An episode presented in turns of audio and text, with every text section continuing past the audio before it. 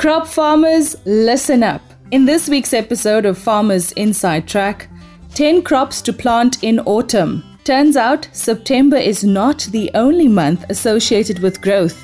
March is also a main planting month. And a bit later in the show, we discuss solar powered irrigation systems, which is proving to be more affordable for farmers. To tell us more about that, we're joined by Samir Ibrahim, the co founder of Sun Culture in Kenya. And we're proud to announce Soil Sisters, a brand new campaign celebrating female farmers across South Africa. Powered by Corteva AgriScience, we will highlight some of the extraordinary women who are participating in the Corteva Women Agripreneur Program 2021, a year long blended development program at the Gordon Institute of Business Science Entrepreneurship Development Academy. First up, we have Musa Gamede. Meanwhile, everyone is buzzing about the Agricultural Fund for Black Farmers. Minister Thoko Didiza explains how this billion rand blended finance program will benefit the agricultural sector. Our book of the week, In a World Without Email by Cal Newport.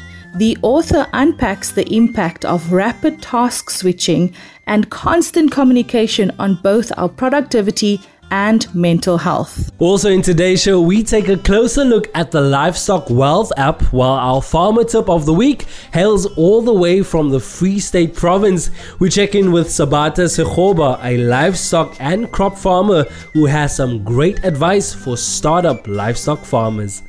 This is Farmers Inside Track, supported by Food from Mzansi.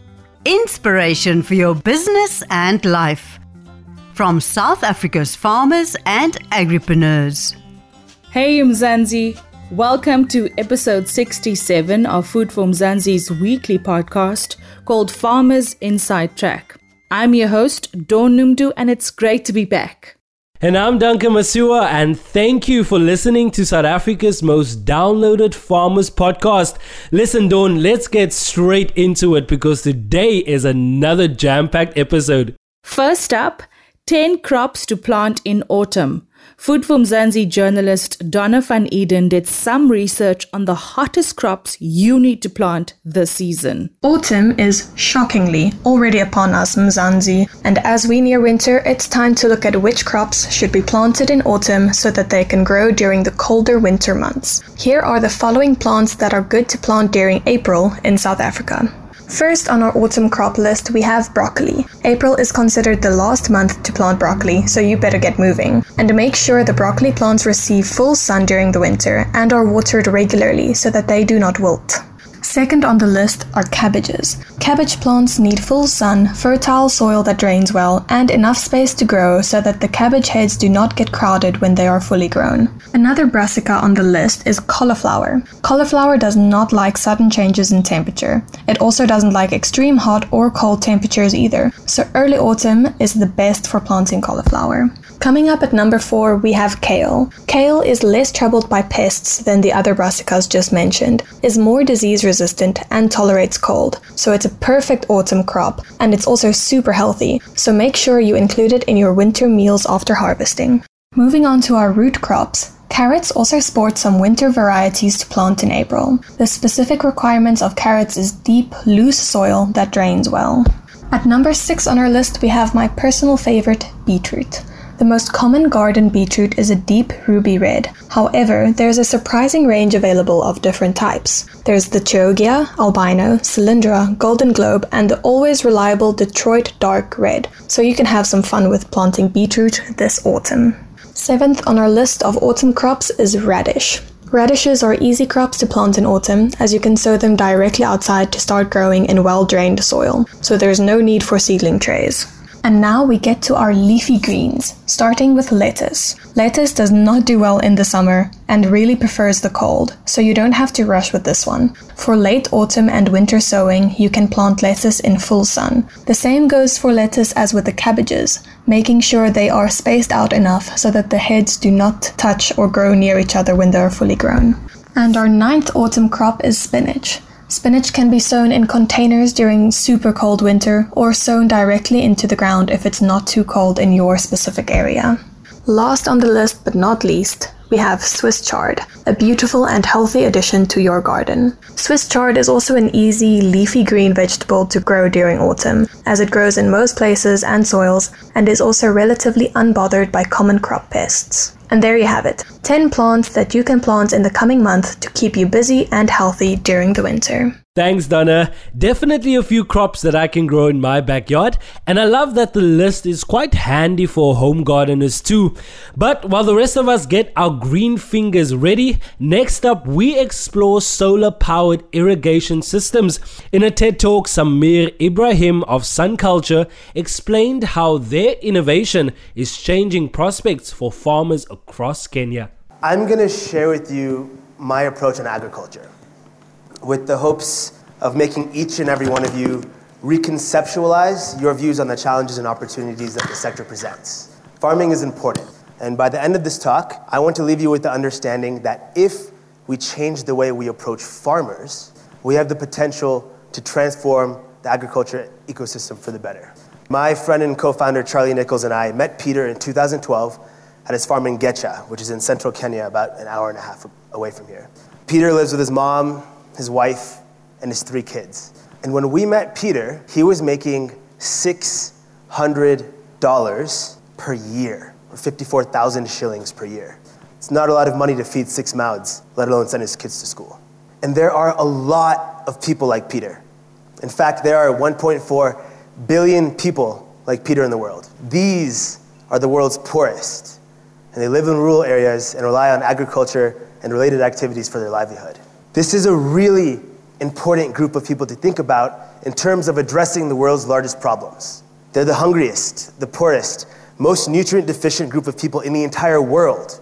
But ironically, by their very livelihood, they produce the very tool for their escape from poverty food, if only they were supported in the ways they really needed. And I'm talking about this group of people today because I want you to look at farmers as customers not as beneficiaries of aid. I'm going to say that again. I want you to look at farmers as customers, not as beneficiaries of aid. Doing this will achieve two very important things. First, this mindset will force us to design products and services that farmers want and need, not create useless products developed in isolation of the communities they hope to serve, but embraced by the development community. Second, this will enable us to create business models that make sense and which embody the principles of revolutionizing agriculture to promote a transition from subsistence farming to commercial farming. You see, we live in a world where useless products are designed and given away for free to people who don't want them. And it's because the funding that is paying for the products is not coming from the people who are using the products. And we need this to change if we ever hope to achieve poverty eradication.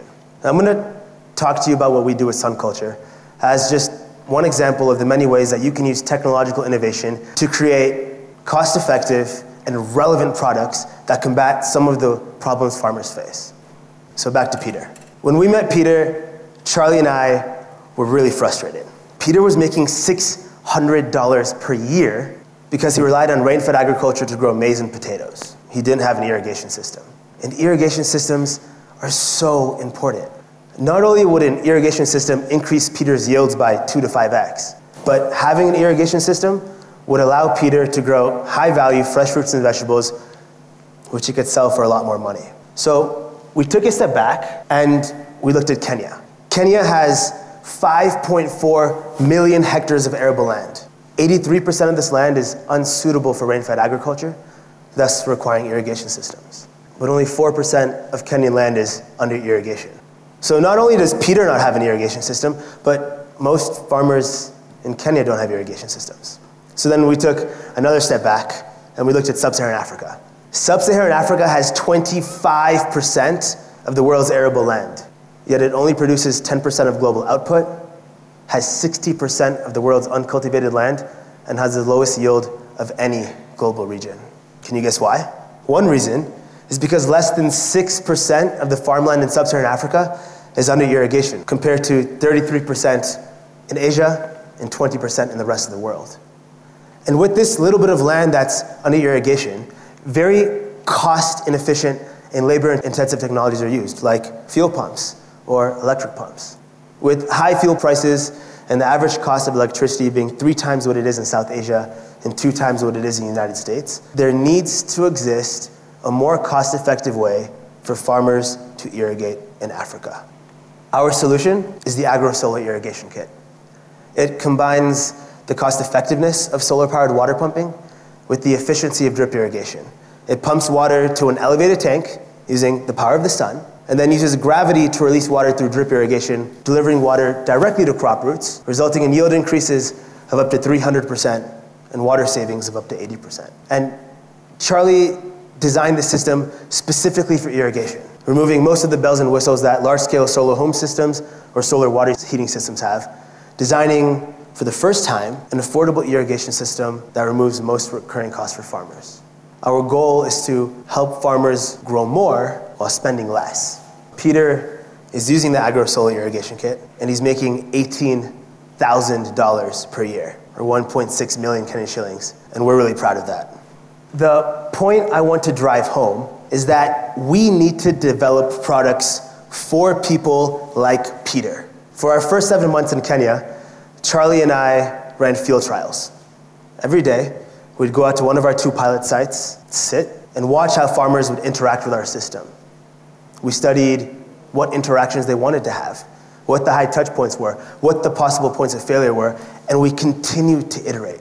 We had to make sure that not only would this technology be amazing, but it had to be amazing for smallholder farmers. This has been our philosophy throughout our journey, and it's the principle on which Sun Culture's mission was founded.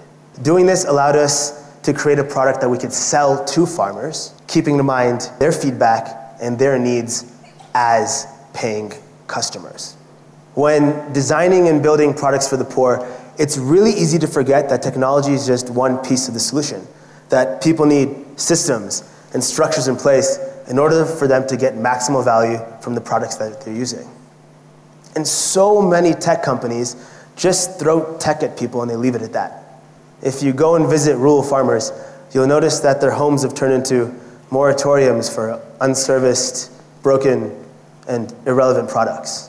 These farmers will never go back to those companies for anything.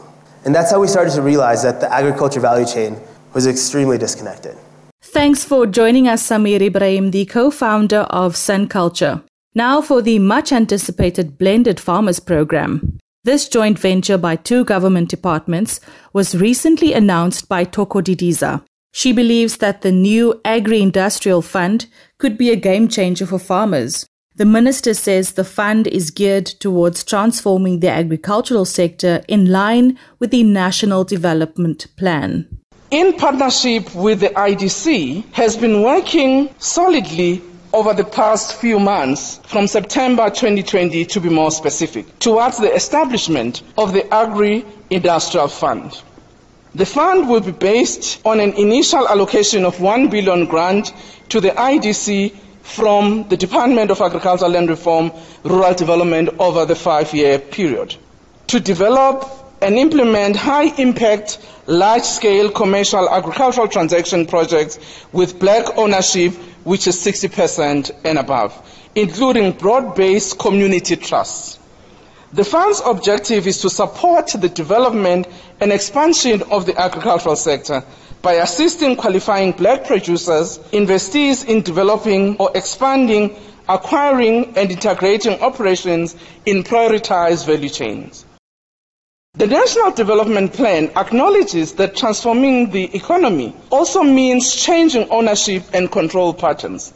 To date, efforts to transfer productive assets ownership have not yielded the desired results, with employees share equity schemes playing a less significant role. A bolder approach, in our view, and more precise targets are required. Partnerships like the fund we are launching today takes us in the right direction towards emancipating black producers and transforming the agricultural and agribusiness sectors. This partnership will continue for 10 years before it is reviewed. It doesn't mean that we'll only wait until the end of 10 years. So we will be reviewing all the projects that we've approved to see whether they are actually still in line with the objectives that it has been created for. At the heart of the fund is economic development and emancipation, effective land reform, and giving black agriculture role players a solid footing to shine on a global stage. The Department of Agriculture, Forestry and Fisheries identified the lack of agricultural finance as a hindrance to the commercialization of black producers. While there were many products in the market, it was clear that the funding cost was too high to enable new entrants to access funding and succeed in their farming operations along the value chain. We aim to achieve the following goals through this fund expansion of agricultural production, accelerate land redistribution and wealth creation by commercializing projects on such land. We aim to create jobs and also transform our sector, increasing exports as well as effective land reform and rural development underutilized land. I must say, colleagues, that this fund has actually come at the right time. We will be soon finalizing the agriculture agro-processing master plan. This will be in addition to the poultry and sugar master plan, out of which we have identified funding as one of the critical elements to support such growth and development in the agricultural sector. In the same vein, the Department of Agriculture, Land Reform and Rural Development uses its grants to liberate private sector investment towards increasing and expanding production on land reform farms, communal lands and privately owned farms. This will also help accelerate land redistribution by supporting the acquisition of agricultural land and assets along the value chain. Minister Didiza notes that while there have been many raised brows and frowns with the model, she firmly believes that this is the right way to go. In consultation with a wide range of stakeholders in the agricultural sector and the private financial industry, including discussions at Operation Phakisa Lab on agriculture in 2017, a blended finance model was muted as an instrument that can address the lack of affordable and patient capital in agriculture.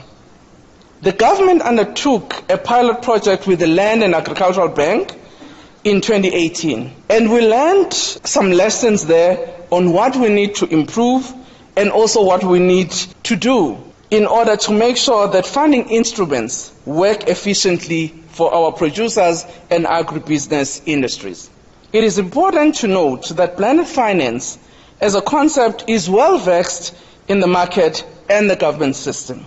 While the economy is still suffering as a result of the COVID 19 pandemic, Minister Ebrahim Patel notes that agriculture continues to show resilience during a time of global adversity.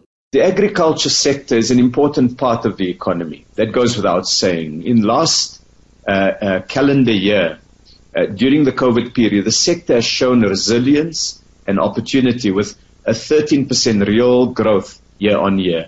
And that helped to cushion the impact of COVID-19 on other sectors of the economy. We have vast agricultural land, more than any other country on the African continent. And in fact, the World Bank ranks South Africa as 12th in the world in terms of agricultural land. Our challenge is to ensure we can develop that land, bring water there, ensure that there's the skills and support that's required. And that's what the fund talks about. We have diverse climates across the country that allows us to grow different crops and livestock, from apples in the Western Cape to avocados in Mpumalanga, sugar in KZN, pineapples in the Eastern Cape, wheat in the Free State, sweet grapes in Northern Cape, soya beans in Gauteng, sunflower seeds in Northwest, and mangoes in Limpopo we're deepening the opportunity which comes from this capabilities that the land has to create new and bustling value chains of agro-processed goods downstream. Ebrahim Patel, the Minister of Trade and Industry and Competition. Stay tuned to foodformzansi.co.za for updates on the rollout of the Agri-Industrial Fund. Agriculture is not just about farming It's about caring, and that's an ideal worth preserving. It's yummy. It's good for you. And the whole family loves it. It's grain filled chickens, proudly South African and mouth-wateringly delicious. Discover a world of tasty goodness and visit grainfilledchickens.co.za or like our Facebook page for more. Grain Filled Chickens, a proud member of VKB. VKB, for the love of the land. On to our book of the week, as chosen by our farmers. We look at a book titled In a World Without Email by Cal Newport. Here to review this book is Caroline Sampson, Grobank's executive for strategy, environment, social, and governance affairs. I've appreciated Cal Newport's work on the intersection between technology and social transformation since I first encountered his 2016 book, Deep Work. In his latest book, A World Without Email, he sets out to pull together everything we know about how we ended up in a culture of constant communication and the effect of rapid task switching on both our productivity and our mental health. I'm old enough to remember my stepfather, who was a researcher, coming home and telling us excitedly about an email reply he had received from an overseas associate that same day. He would receive 10 or so emails a week. Now we receive approximately 126 emails every day, plus other messages, which require instant responses. Cal's premise is that this is unsustainable over the long term, and that knowledge work requires better processes to ensure that we can apply our minds to our work. In the second part, he sets out a number of options suitable for companies wishing to make systemic changes, as well as individuals aiming to improve their situation. As usual with Cal, I would be much more productive if I consistently implemented his recommendations. Thanks, Carolyn Sampson from Grobank. Remember, you can email info at foodformzansi.co.za if you want to suggest the next book of the week. Next up, our app of the week.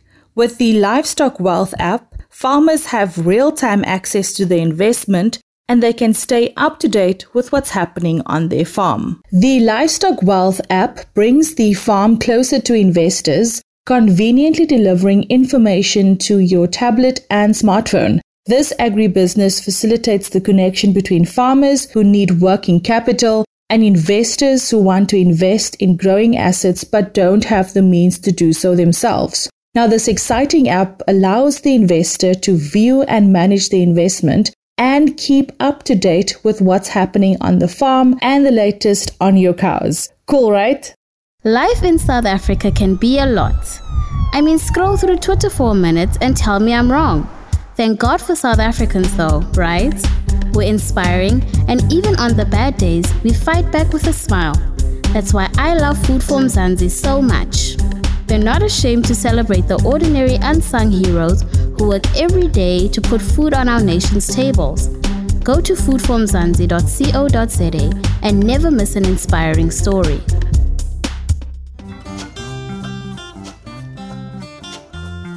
You're tuned into Farmers Inside Track, proudly brought to you by Food for Mzansi. Powered by Corteva Agri-Science, we now introduce you to an extraordinary woman farmer participating in a year-long blended development program at the GIBS Business School. We meet Musa Gamede. This soil sister has built a thriving farming enterprise in the Johannesburg suburb of Benoni and she's learned many lessons along the way. My name is Musa Miriam Kamete. I'm a 32 year old woman originally from Harrismith. It's a small town in Free State. I've started agribusiness in 2012 by having a garden in my backyard. In my backyard, I made a greenhouse that was 35 square meters by size. That's where I used to plant tomatoes in that to resell. I've started to resell the tomatoes. I could see that I could make sufficient money to survive.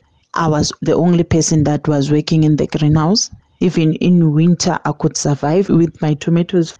In 2012, it was still a greenhouse, and then 2014, I was awarded by the Department of Agriculture as a best homestead producer in 2014. Seeing that I was awarded as a best homestead producer, I decided to grow the business. That's where Ngadeni Farm was born. It was born in 2014. Ngadeni Farm operates in the plot that it's rented. That's where we are in vegetable production. we do not only plant tomatoes, we plant a variety of vegetables. Currently in our land, we have green peppers, red peppers, and chilies. Then we have mustard spinach because we're just preparing for winter mustard spinach and spinach. And my favorite vegetable, brinjals and eggplant. We hire five people. I'm also working there with them, which is three ladies. It's me and the other two ladies and two males. We at Garden Farms started this project in order to create a job for myself and others.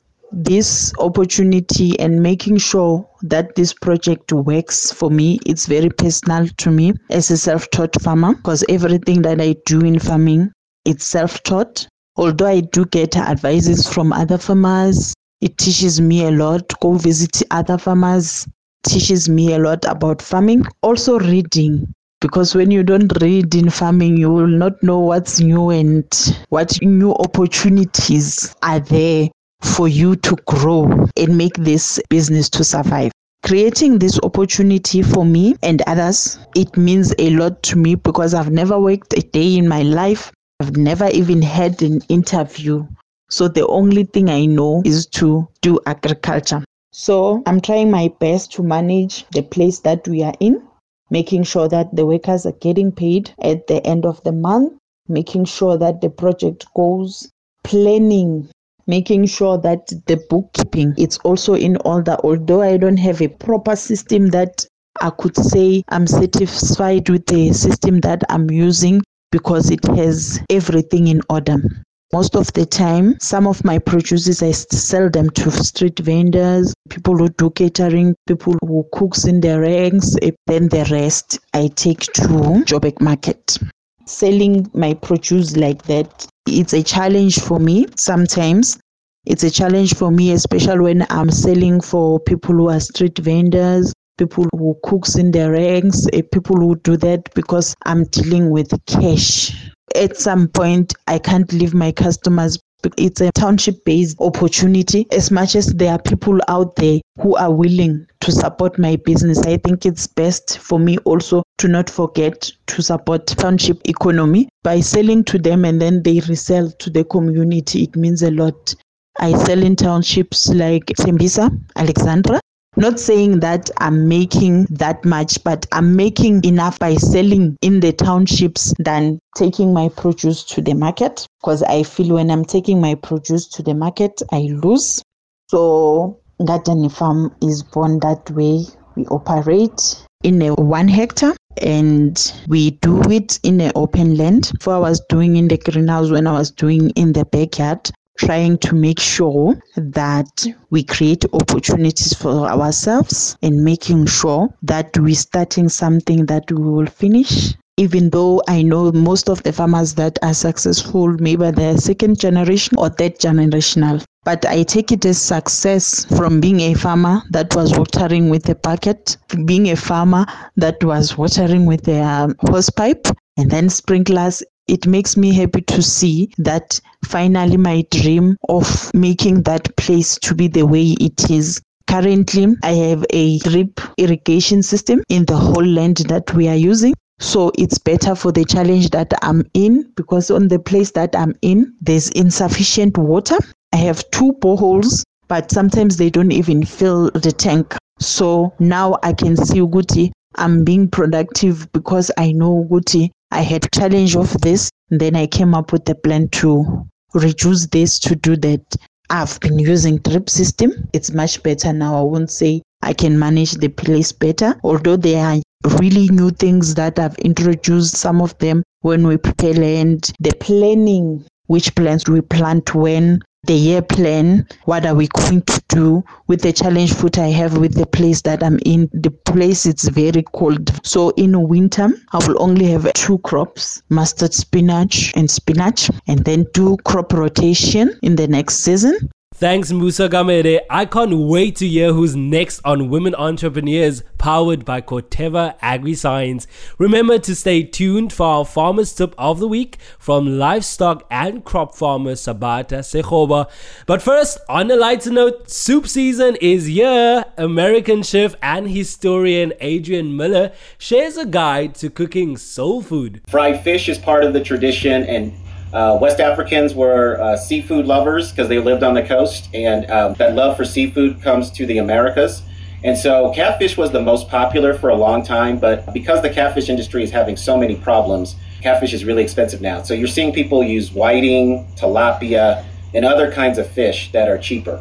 But usually that's seasoned with some cornmeal and then fried in, in grease until it's nice and crispy. Variety meat. So variety meats is what we call the funky cuts of meat, like oxtails, ham hocks, pig's feet, turkey tips. So these things are the hallmark of soul food. So in this instance, pork neck bones with rice and gravy, and then chitlins. So chitlins is short for chitterlings, which are pig intestines, not for everybody. Chitlins are usually stewed or fried. Greens. So greens are very central to the West African diet, and that love of greens comes to the Americas.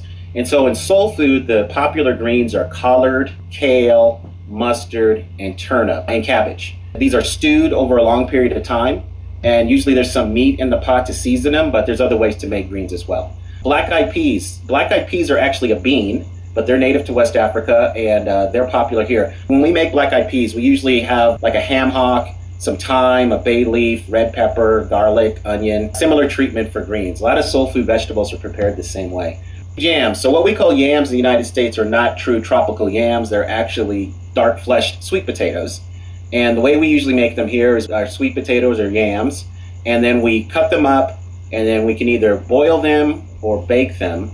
And then when they're done, we braise them additionally in a gravy, quote unquote, of melted butter, sugar, cinnamon, spices, all that kind of stuff. It's a wonderful dish.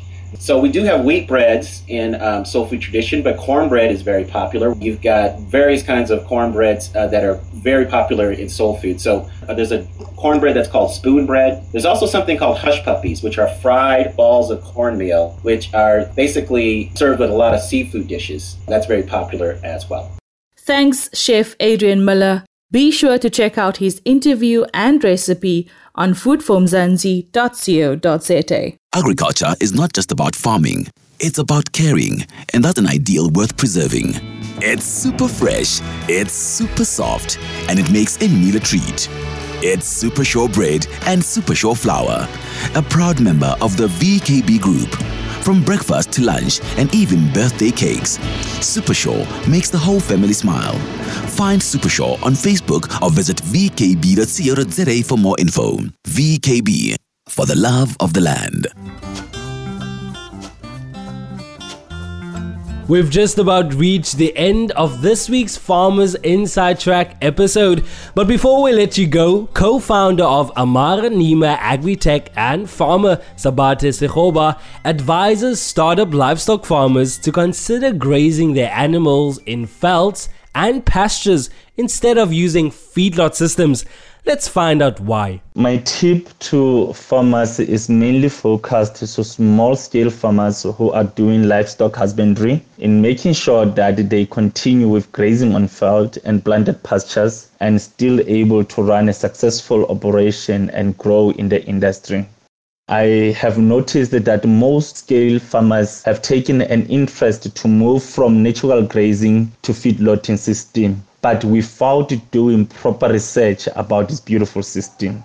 On extensive farming, the feedlot system is a great way to expand and grow your farming business, but it is something I will not advise small scale farmers like me to do while still growing in the business because of the costs involved when it comes to feedlot from starting to maintaining the feedlot. My view of feedlot, which I am open to be criticized and corrected on, are based on the backbone of successful feedlotting farming, especially when it comes to the purchasing of feeder cattle, the feed cost, the vet services, marketing of the product, and making sure the returns will create profit and sustain the business. As much as feedlot system gives advantage to control your cattle, and reach the intended cattle weight. Grazing on field and planted pastures, according to me, is a great way to start and grow as a small scale farmer, and it is cost effective. The benefit of this system, especially for a farmer who has plans of growing their business, are the reduction of labor requirements and still be able to reach an intended weight. Though that one will be after a certain period of time than when the cattle are in the feedlot system. And Sabata Sekgoba's Farmer Tip of the Week brings us to the end of this week's Farmers Inside Track, proudly brought to you by Food for Mzansi. For daily inspirational stories about the farmers and agriculturalists to go above and beyond to feed South Africa, visit www.foodformzansi.co.za or follow us on Facebook, Twitter, and Instagram. Remember, if you love this podcast, please rate it and share it with your friends, family members, and fellow farmers. The Farmers Inside Track is available for free on Spotify, Apple Podcasts, and Google Podcasts, and not forgetting also on foodformzansi.co.za. From me, Dawn Noemdoe Duncan Masiwa, contributors Dona van Eeden, Noluthando Ngcakani, Carolyn Sampson, and the rest of the Food for Mzansi team. Have a great week. And please, let's continue to keep each other safe during the COVID 19 pandemic. What joins a continent? But its continuous flow over mountains, through rivers, in the rhythm of the land. What ignites its future? But the promise to fulfill, to protect grow. The very life of tomorrow.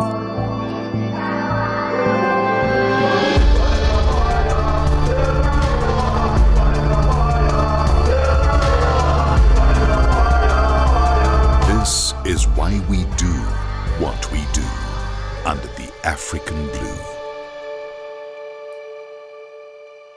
Corteva. Keep growing. You've been listening to the Farmers Inside Track podcast, supported by Food for Mzansi. For more information, find us on www.farmersinsidetrack.co.za.